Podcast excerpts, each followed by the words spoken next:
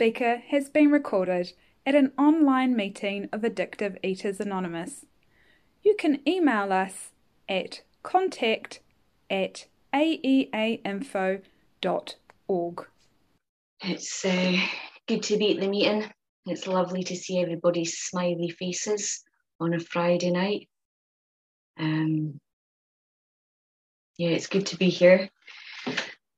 When I sat down for the meeting, I thought, you know, I haven't had to addictively eat today.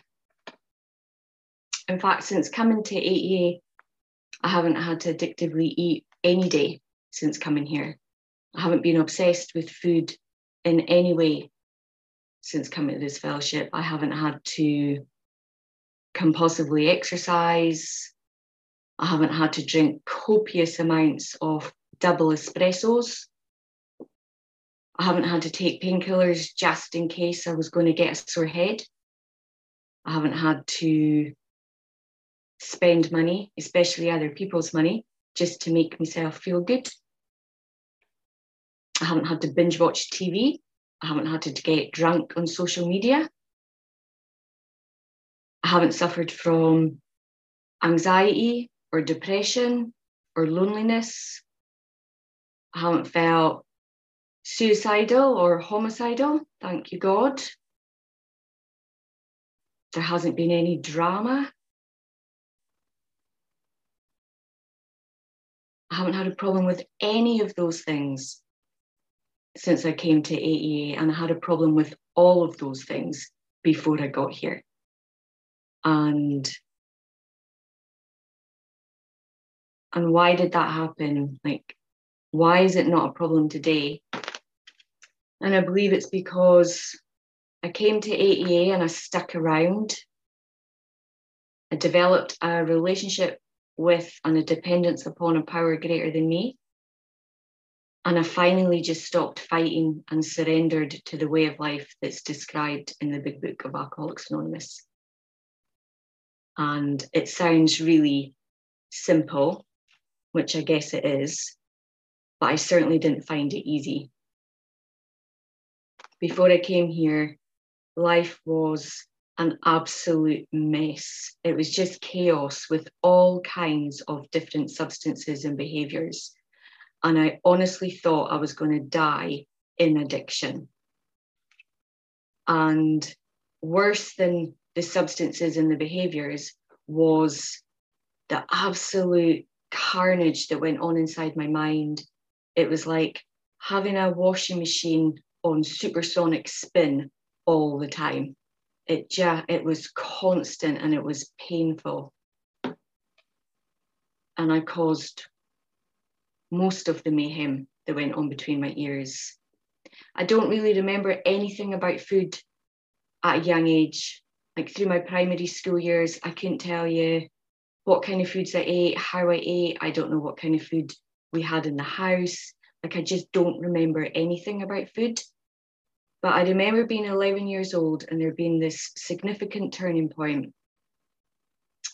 And I got up one morning and my mum sat me down on the couch and I have very like vivid memories of the way that the the living room was set out and what my mum was wearing. And she started crying and she said to me that her and my dad and my dad had died when I was four.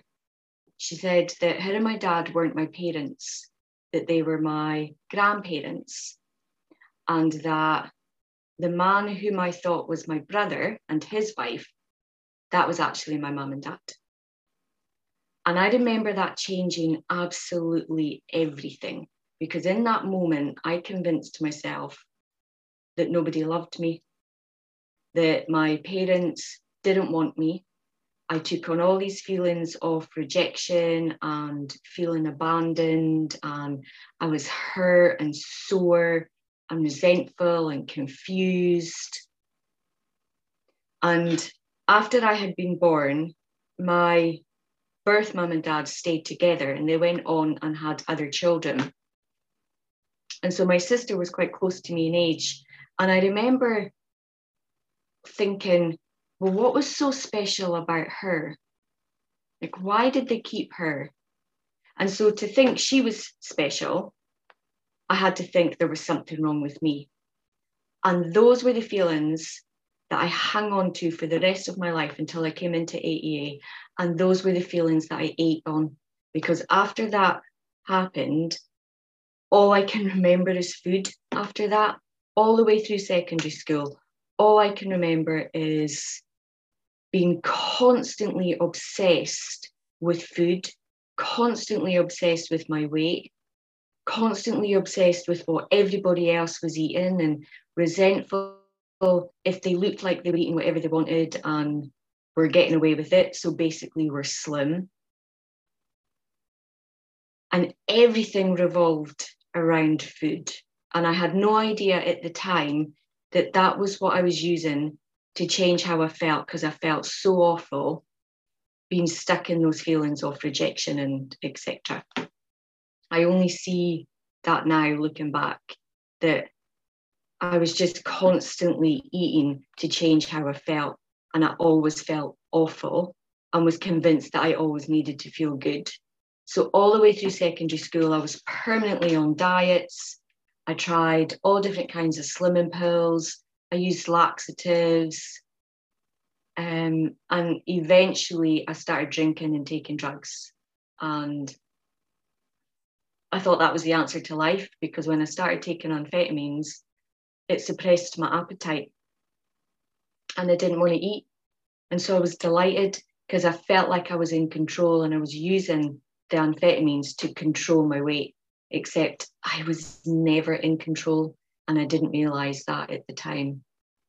And all the while, these feelings of abandonment and rejection and resentment and bitterness and jealousy was just getting worse and worse and worse. And the worse it got, the more I acted out with food, alcohol, drugs, spending money, all kinds of things.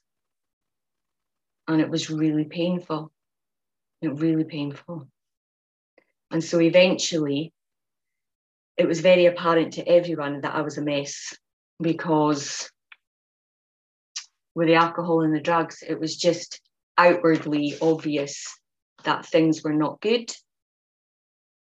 And you know i was in trouble with in lots of different relationships. I was on the verge of being sacked.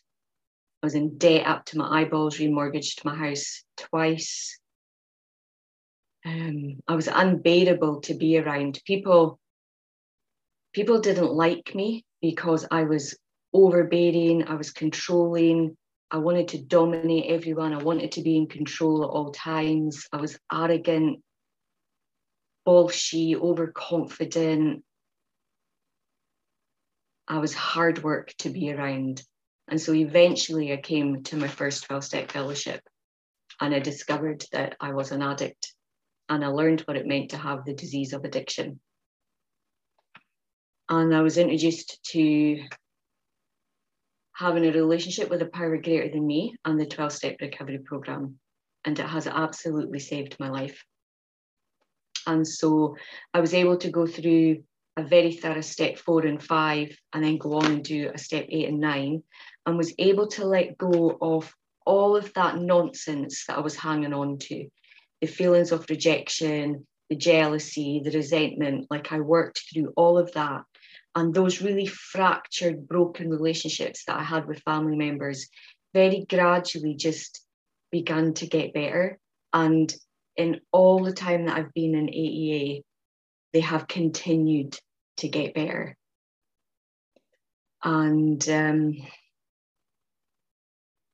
I stayed sick. I was in other fellowships for about six years before I came here, and I stayed very unwell because I wasn't willing to change.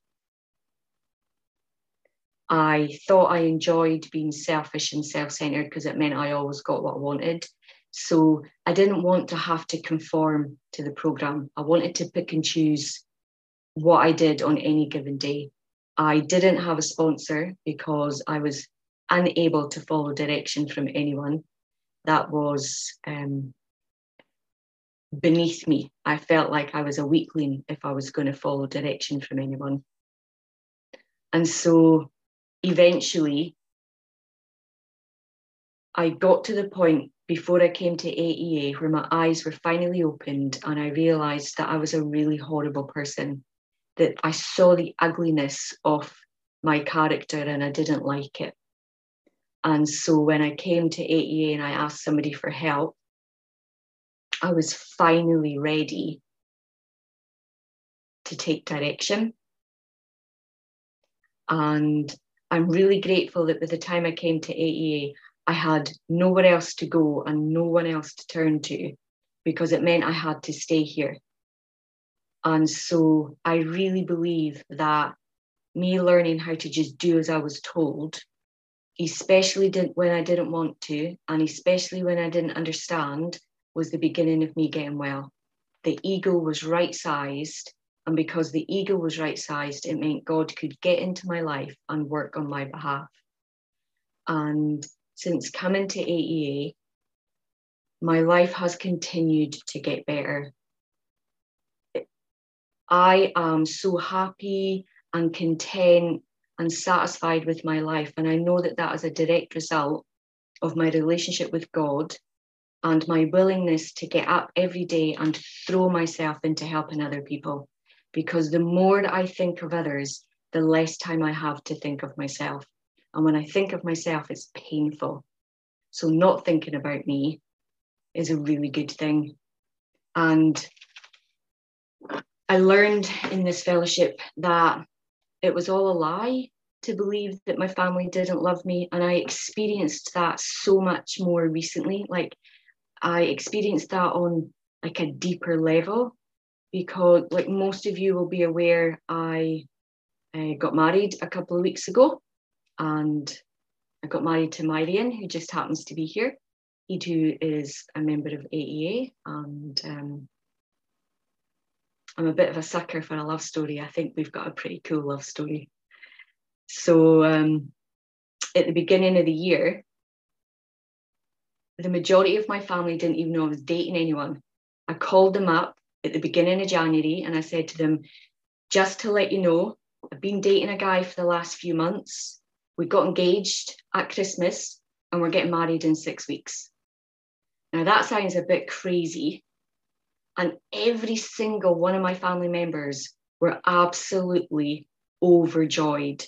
I could I could sense it from them and I could hear it in their responses that they absolutely trusted my judgment because for the last however long I've been in AEA, they've witnessed someone who is sober and lives a really sane and sound life. And on the lead up to the wedding, I experienced so much love from my family members and from our closest friends, they were absolutely overflowing with joy and love. And that really came out in conversations I had with them and text messages they sent and phone calls and cards. It was overwhelming and I was moved to tears countless times.